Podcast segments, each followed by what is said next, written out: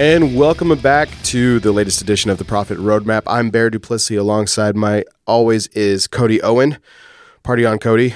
Party on, Bear. Thank you. I just wanted to throw that 90s reference in there for you. But we have back today a long awaited, anticipated return of, well, it could have been two seconds. It'd still be long awaited and anticipated. But we have our CEO and owner of Service Autopilot and the man as most people call him. Jonathan Pototschnik is back in the house. Jonathan, thank you so much for joining us today, and uh, we're so excited to have you. Hey, I really don't think most people call me the man. I've not heard that reference. most people, a, most that, people currently in the studio. Just, that's probably that's probably the, the just me. Okay. okay. Well then, I'm really arrogant. I, I, don't know if this come across. I, I kind of come across as the everyman. So you know, I am really arrogant. So when I say everyone and it's just me, I really think the world revolves around it. So, uh, but we're so excited to have you back, Jonathan. It's uh, fantastic. Uh, to to get you on board with another episode of the Profit Roadmap. I know um, a lot of people really enjoyed the last time you were on. Uh, really took some of your words to heart, and something that uh, Cody and I were discussing about getting um, some words of wisdom on. This is kind of the interesting time in the in the green industry. The, you know, you've you've you're getting your folks signed up for their normal maintenance contracts. You're you're getting people on board for the season and everything. But what's the next step as far as uh, perhaps even taking those clients that you've had for a number of years and you know moving them on up the ranks in terms of those high, um, not necessarily high dollar, but high value clients, right?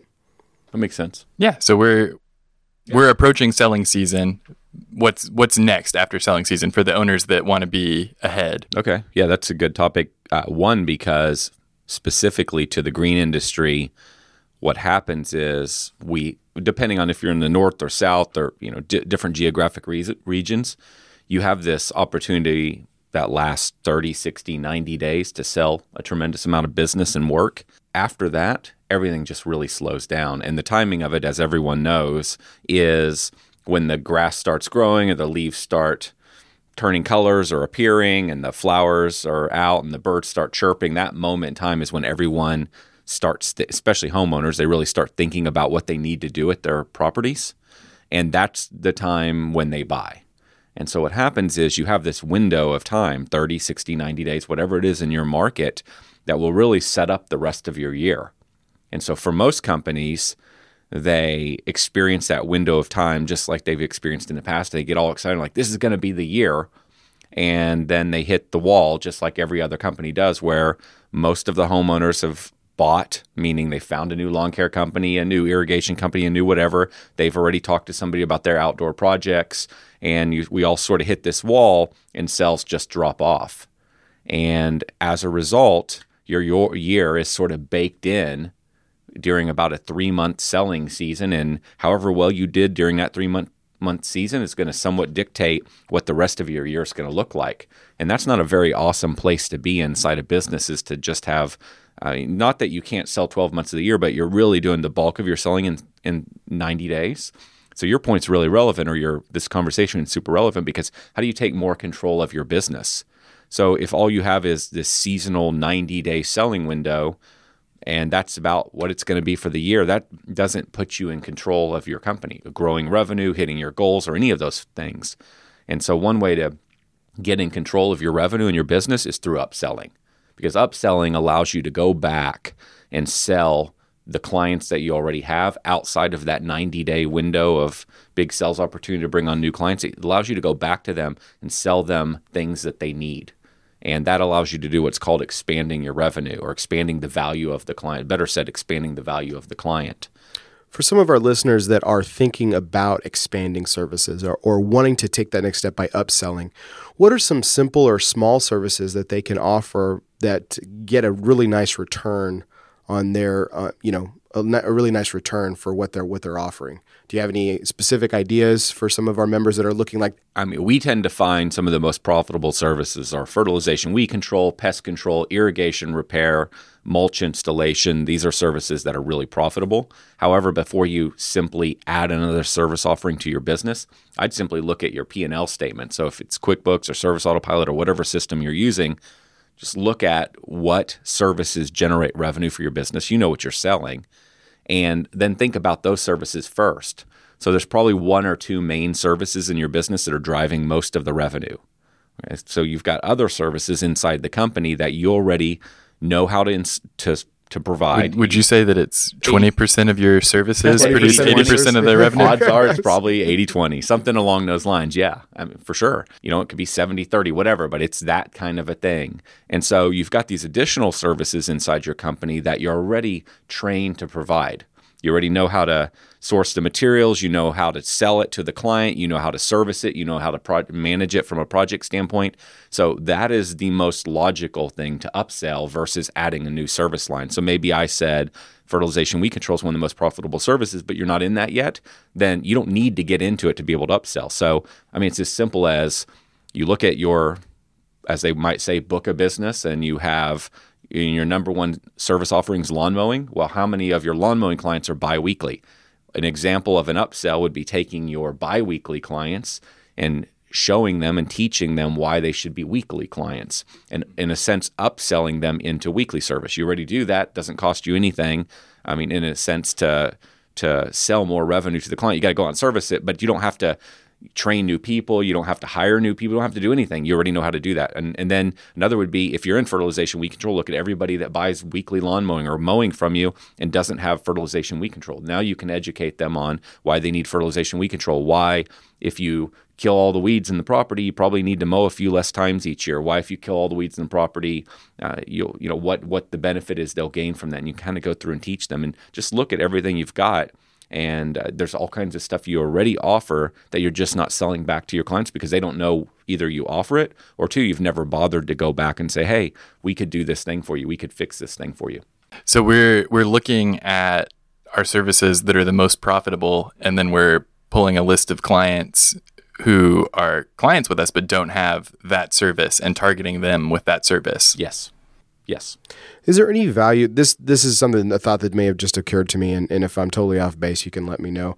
Is there any is there any profitability or is there any value in perhaps referring business out and perhaps coming to an agreement or building a relationship with a vendor that offers services that you don't that you might be able to get a referral not kickback that sounds so negative but a referral feedback or something like that to where there you I think bef- um, instead of thinking about it purely from a financial standpoint I think you first focus on a customer service standpoint. What I mean by that is I would be afraid to do that to the detriment of disappointing the client. So before I uh, asked for a commission or worked with a vendor that I could outsource work to, so let's just pick something like, for example, irrigation installation. So before you outsource the installation of irrigation systems to an irrigation company, if you were in the lawn care business and you didn't want to provide the installation service, I'd want to be 100% certain that I have full faith and trust in that irrigation company because anytime I recommend, even if I didn't do the work, but if I recommend and it goes wrong, it still reflects on me. Right. And so just to make, yeah, and I know you know that, but just to make a little bit extra money, but potentially not be recommending the very best person, I wouldn't do it. You're trusting your reputation yep, to that other company. Your reputation. So if I'm absolutely positive that I can refer work to this company and they'll serve the client, they'll care for the client, they'll represent me because I referred them in a good light and they'll they'll serve the client well, then I'd be comfortable with that. And if you can make some money off it, great. And I'll give you a, a good example here. So a lot of times when you're starting a new profit center or a new service offering inside your business, it's not necessarily pr- profitable. So you might say, "Well, I don't I don't get that. That's not true." If it's just you in a truck or it's you and a couple people in a truck and now you start doing some new thing and you're personally doing the work like let's say you start trimming bushes. You never did that before. And so now you start trimming bushes and you do the work with two guys in your truck yes that's immediately profitable because you're delivering that. But as your business gets bigger and you decide, hey, we want to add a new service line, and you've got to go hire somebody maybe to run it. You've got to get licensed. You got to do all. You got to buy trucks and equipment. Then you got to train the sales team to go sell it. That is generally not going to be profitable for some period of time until you build that side of the business to a, a certain size. It's very different as you get bigger delivering a service than when it was just you in a truck and you could just go out and do the work yourself and immediately generate revenue or generate profit. Okay, so holding that in the back of your mind, that kind of a concept one of the neat things about outsourcing the service and maybe making some money on it is let's say you made 5% or 10%, that is probably more profit that meaning you're you go out. Let's do the irrigation installation. Guy goes out and does a um, this is a big number. Let's, let's say it's commercial. Does a ten thousand dollar irrigation ins- install at a commercial property, and he gives you ten percent of the job. So you make a thousand bucks. Realistically, if you were to go build an irrigation installation division, for some period of time, there's no way in the world you'd be making 10% profit because of the investment and the learning and the training and the hiring and all that. So you're immediately financially doing better by outsourcing it and making 10%. There's that that one you're making more money. Two, before you jump into this, you could outsource that service to somebody you trust and you can track how much revenue you're outsourcing. So you could say to yourself, you know what? When we discover that on an annual basis we're outsourcing about three hundred thousand dollars a year in annual or in irrigation installs, that would be an indicator it's time to go invest. So instead of outsourcing the 300,000, we'll bring that back in house. We'll go hire somebody to run the irrigation side of our business and we'll build that out. But we won't do it until we know we're ready. And one last thought, you'll see it we see it all the time so you uh, you go out and sell a contract, and you need some piece of equipment, and it's like, ah, and so you go spend fifty thousand on some piece of equipment, something special to to service that property, with the story that hey, I'm going to sell lots more of this kind of service or these types of contracts, and then it never quite pans out, and you're left carrying this fifty thousand dollar debt inside your organization.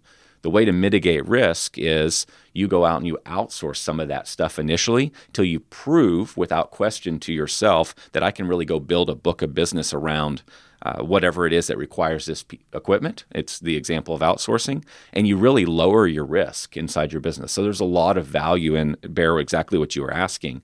It can make a ton of sense. Is there a way to also mitigate risk by perhaps um, in a in a in agreement with the the company that you trust and are referring?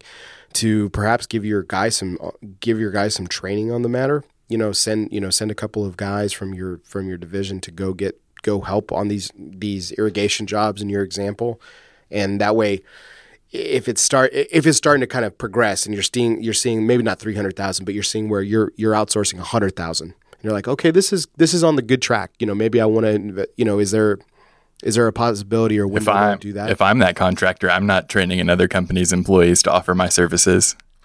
But you never, yeah, yeah. I, I, totally. But you never know if you're up front. I mean, it all depends on the relationship. Yeah, exactly. It depends on the conversation. Yeah, this isn't but, about being sneaky or but anything. there is a there is a scenario here where what you do is you're like, hey, you just lay it out and say, "Would you like this business?" I mean, it's free business. You, you could even say, "I don't want anything in return in terms of profits, but I do have somebody that um, I'll I'll you know will work with you if you'll mentor them and train them." And if you're very upfront to that company, like so, one of the things you'll see out in the marketplace right now is there's all of these companies like LawnStarter and uh, like several names are slipping my Robin and all these other companies and they what they do in many ways for a lot of contractors is they fill in gaps in their schedule. So you've got a individual that started a company and he's got some number of his own properties, but he he's not full. His route's not full, so he can use a service like LawnStarter or Robin or someone else to fill in some of the gaps in his schedule and keep him busy. There's a big demand out there for work. People don't know how to find their own work, so there is a legitimate scenario where maybe you've got an individual that owns an irrigation business, but he needs more work. And if you're very upfront with him and say, hey, you know, eventually we're going to bring this back in house, but I trust you. I like you. I'd like to send work to you. You can have it for nothing. Like you don't have to pay me anything. My ask is you mentor one of my team members. And again, to be very upfront, one day when it's of a certain size, we're going to bring this in house. We're eventually going to offer this service. But if you want this work in the meantime to fill in gaps in your schedule while you build your company, it's yours. Just please take great care of my clients. So, with an honest conversation, it could happen but you got to find the right person. It is hard to find the right person for some of this stuff. But it's doable, right? This I think it is. This, I don't yeah, think it's unrealistic. I think also if you try to cross, not everyone's the, as cutthroat as Cody is my point. So. I think if you go to someone and tell them, "I want to be your direct competitor one day," the odds of them being like, "Yes, I will train you to kill me," seems right, unlikely. No, no, and it's a very, very legitimate point. If you look at, and we're predominantly focusing on the lawn care industry here, but this applies to cleaning and pools and pests. All these, everything we're talking about applies in these other industries But if you look at the lawn care interest, industry per se, it tends to be a fairly defensive, protective industry as compared to some of the others that I've worked with. And it's a very competitive industry. Yeah, so it's a very legitimate point what you're saying. And that's why I say the only way I think this would really work out is if you have that conversation up front. Also, these whole partnerships where I send you business tend to work best if, and back to my irrigation example, if you're an irrigation company and I'm more of a mowing, fertilization weed control company, you're more of an irrigation company. You you won't. It's pretty rare you'll find that a um, a comp- if I'm a lawn care fertilization weed control company, I'm going to send irrigation work to another lawn care fertilization company because my fear is they're going to establish a nice relationship over because of irrigation with the client and then steal my mowing away from me. So generally these partnerships are a lawn mowing fertilization weed control specialist company to specialist. Approach. Yeah, exactly. Yeah, you want it to be a, a symbiotic relationship where you're working together. And so that drives down the threat level just a bit. Well, now, jumping jumping yeah. back in on upselling, uh, how do you target existing customers? Like, what does that copy look like? What what what what do you send them basically? Uh, it would depend on what the the item is and the time of year. So copy is going to be driven based on timing. So, for example, what is the pain that they're having at this time of year?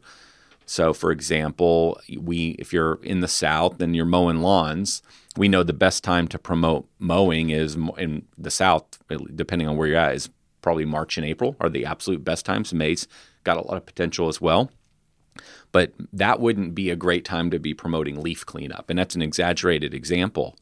But think about it from that standpoint. What is the pain that they're having? um, at certain times of years. So, for example, in Texas, we get a lot of rain in April, which would mean, or potentially we do. And so that means that fire ant, the ant piles are going to pop up in lawns. You're going to have fire ants popping up in the lawns. You have parents with children that don't really want to send their kids out in the backyard because they're going to get stung with fire ants. So they want the fire ants out of their lawn. So, when is the best time to be promoting fire ants? It's when the fire ant piles appear in the lawn versus in December saying, hey, in April, it's probably going to rain like it does every year. You're probably going to see some ants. You should really hop on and, and you know, prevent. It's like playing None six degrees of Kevin yeah, Bacon yeah, with your yeah. With if your we marketing. were all great at prevention, we'd all be eating perfectly healthy and taking vitamins and exercising and sleeping eight hours. Oh, nobody does that. Almost nobody. I mean, very few people do because we're not very humans are not very good at prevention. We're good at reaction. And so um, we all know we should be doing all that stuff. We don't do it. So it's hard to sell prevention. And so if you're trying to sell the it's back to my point trying to sell ant treatments in December, it's going to be very expensive marketing because you're going to have a lot lower return on investment because way fewer uh, individuals that you're advertising to are going to buy. So it's going to have a, a low, a low cost. It's going to have a high cost of acquisition or high cost to sell.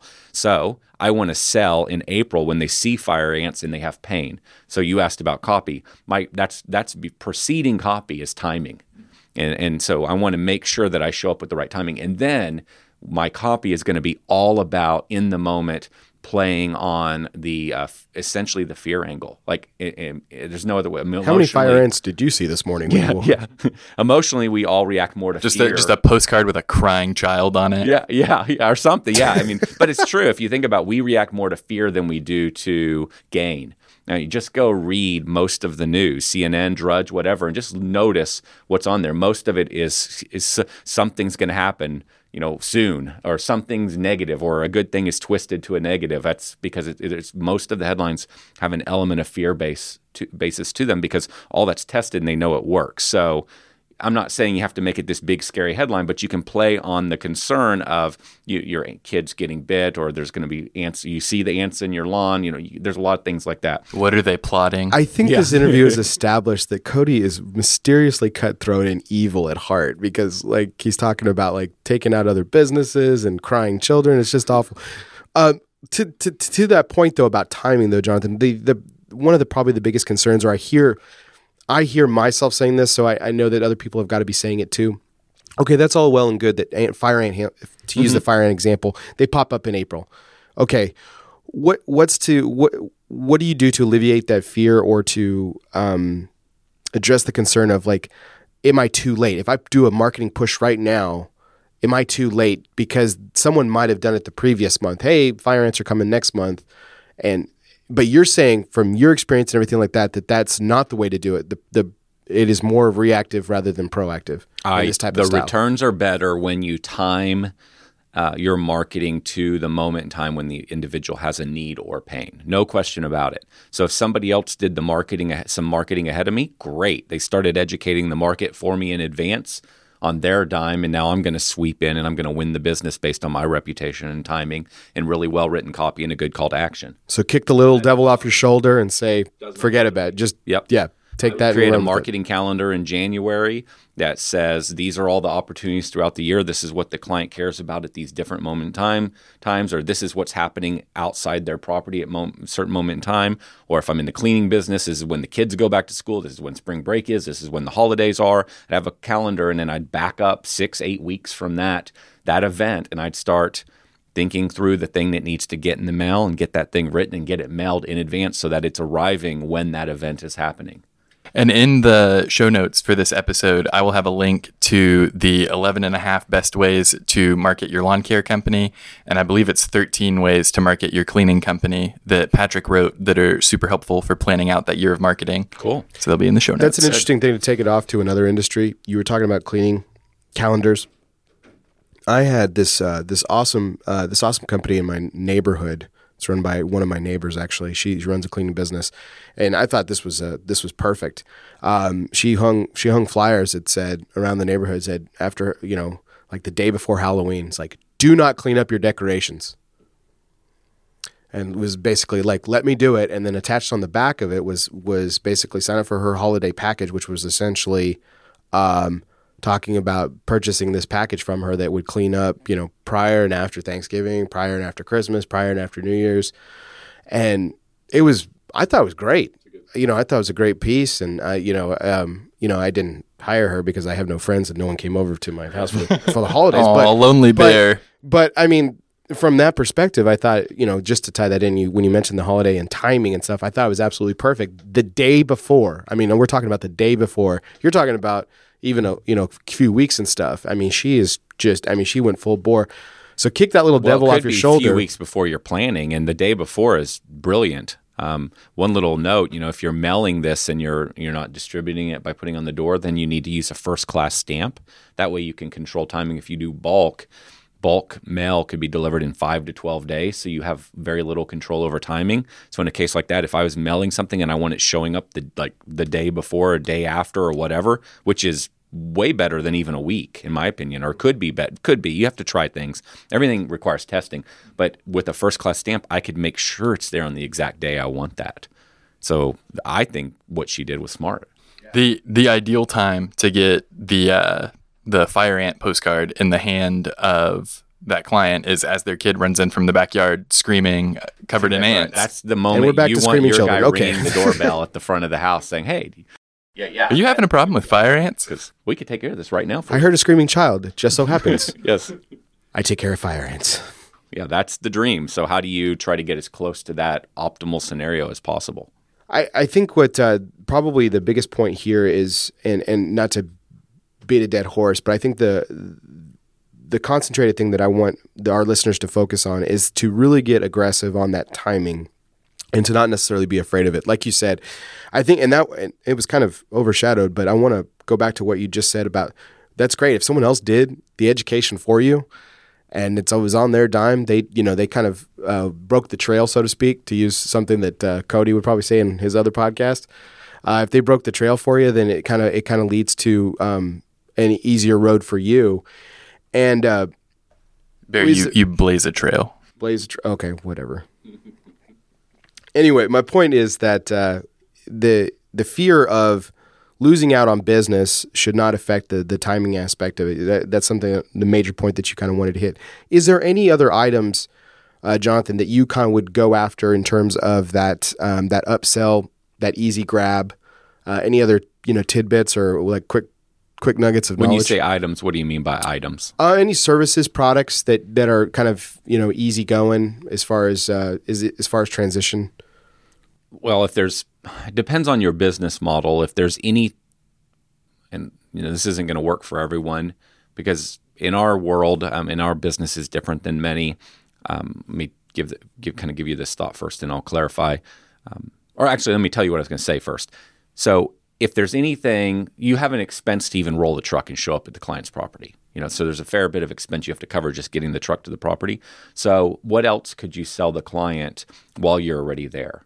You think about companies like TruGreen and Scotts and some of these other companies, and you think about how they incent their team members, and they really incent them uh, strongly to sell something to the client while they're at the job site and perform that service while they're there because they already got the truck to the property. You've already and incurred the expense to get them there. That expense, and you know it. That's the most likely time that the client will buy as well. While you're standing right, like you want them to make that buying decision right then. So if your employee's there and they see a screaming child run inside that's, covered in fire ants, sell fire ants exactly. So or or you're having way too much fun with this dude. you're in the backyard and you're treating the lawn, and you go to the front, and you knock on the door, and you say, "Hey, Miss Smith, did you know you've got nine fire ant piles in the backyard?" I could take care of that for you today. And not only that, we've got this awesome product in the truck that when I take care of this, you won't see these for an entire year. Like not only are we just going to get rid of them, they're going to be gone for a year, and you won't even see them in your. That's lawn. a that's a powerful selling point. Yeah, and so that's a perfect example of an upsell. So Bear, I think it's about ima- knowing your business and imagining um, what is it that we could sell that could be performed in addition to that we would have the tools on the truck or the know-how that we could perform while we're already there. That's that's one thing. And the reason I uh, kind of stuttered there at the beginning was that doesn't work for everyone. So for example, City Turf, we've learned through a lot of testing that generally we send a team to provide one service, just mow or just trim bushes or just do fertilization weed control. So I'd have to think through it. Like I couldn't send my lawn mowing crew there and try to upsell you bush trimming at the same time. That's not our model. Um, and so it'd be a different truck that comes back. But I could send a, a fertilization weed control tech um, out there, and I could sell you year-long ant treatments. I could sell you grub treatments. I could sell you a whole variety of additional services, uh, ornamental services, a whole variety of things while he's there. And or I could sell them even better. I, I try to sell them in advance before he gets there, so it's already on his on his route sheet on his mobile device, telling him what to do, and he can do it while he's there. And then uh, in, in addition to that, he could also make an effort to try to sell you anything else that he sees. It also would be helpful too, I think, for technicians that show up that do have the capability, not necessarily with the model that you're talking about, uh, but with the with the the companies out there that do have more flexibility within their team structure. That what if uh, what if a client wants to skip on you? You know, they're like, oh, I don't, my lawn doesn't need to be mowed today. Okay, well, great. Well, you know, those hedges are looking pretty tall. You want us to knock that out since we're since we're already here. Uh, I mean, is there is there a lot of concern about that? You like you said, you've already incurred the expense about, and you're on the property. Uh, are there kind of, I guess they would be titled as desperation? Can I, can I ask a cutthroat question along with that? No more uh, screaming children, dude. so your crew pulls up to a customer's house and they wave them off. Mm-hmm. You've incurred the expense of the crew showing up there. Are they getting charged a trip charge? No. No. No, but if it happens too often, then they may not be an ideal client. Okay. And we may need to move a different direction or help them find a new service provider. But I was excited to be cutthroat. Yeah, the cutthroat thing kind of really screws up the whole customer service thing. So there's some amount of um, sacrifice and um, acceptance and um, chalking that lost money up to um, maintaining that relationship in the long term, customer service, doing what's best for the client. Um, I think there there's absolutely very different schools of thought out there. If you read a lot of the Facebook forums and you read a lot of um, uh, lawn care forums and cleaning forums and other forums, you'll see a tremendous number of people will have a couple bad experiences. Oh, this client ripped me off for this amount of money, and so they institute a whole new policy in their business. Or this team member did this thing, and so now we got a new company policy, and and so instead of um, dealing with that one individual or that one client, they create a whole new policy for their co- company that punishes everyone. Punishes everyone, or they have 400 clients and five of them cause some number of problems. And so they're like, well, we're not what I you know we're not doing biweekly anymore, or we're not going to take checks, or we're not. I don't. I can't think of a good scenario of, uh, or oh, now we're converting everybody in the company to contracts because we got four people that didn't pay us. So you've complicated the entire business for 400 other clients and for yourself over the small number. And, and and so I think that example that you gave is one of usually those little small things like that a skip across the thousands of services you're going to perform for the year or a couple skips. Who cares in the broad scheme of things? It's just a cost of doing business and um, and it's very easy to get really short sighted on that stuff. Now, if that client just keeps doing it over and over again, well, then there's no money in that account. We need to talk to them, and first we talk to them like, hey, we just explain it and have a easygoing conversation. And if we can't work it out and it continues, then we're going to, like I said, have to help them find someone else. There's ways to handle that. I think his statement just opened up the door for the next episode and another opportunity for when Jonathan comes back on. I want to talk about cost of doing business with you. Okay. Because uh, I think that's something that comes up quite a bit um, in just my sales discussions uh, with Service Autopilot and with discussing with people in the industry. You know, uh, we've been to these conferences, and that's a lot of the a lot of the networking, a lot of the chatter is about cost of doing business. So, I want to do definitely touch on that in sometime in the future. Before I wrap this up, Cody, um, I don't want to steal your thunder. You want to kill any more children or fire? Uh, let the record reflect that I have not killed any children. I've talked about them being bitten by ants. It's an experience that every child should have. It grows you as a person. Okay, it builds it builds character. Fire ants made me the person that I am today, Bear. I think every child in Texas has had that experience. That's true. That experience where you're sitting on the lawn and you lean back, your hands are behind you, and then you feel lots of things on your hand all at once. They all bite in unison. Well, we really, Jonathan, we really appreciate you being course, on this uh, latest uh, edition of the Profit Roadmap. Uh, really sensational stuff. So really uh, I put commit this one to memory, guys. Save it, download it, share it. Buy some first class stamps. Buy some first class stamps. Uh, kick that little devil off your shoulder. Do not um, get too excited when children get bitten by fire ants like Cody. But other than that, some really great selling opportunity. But it is a selling but, opportunity. But see dollar signs. Capitalize yeah. one on you when you can. So really take advantage of it. But I really, uh, this was a fabulous, fabulous episode again. So again, Jonathan, we really thank you for coming in today, and uh, we're really excited to have you on again here in the future.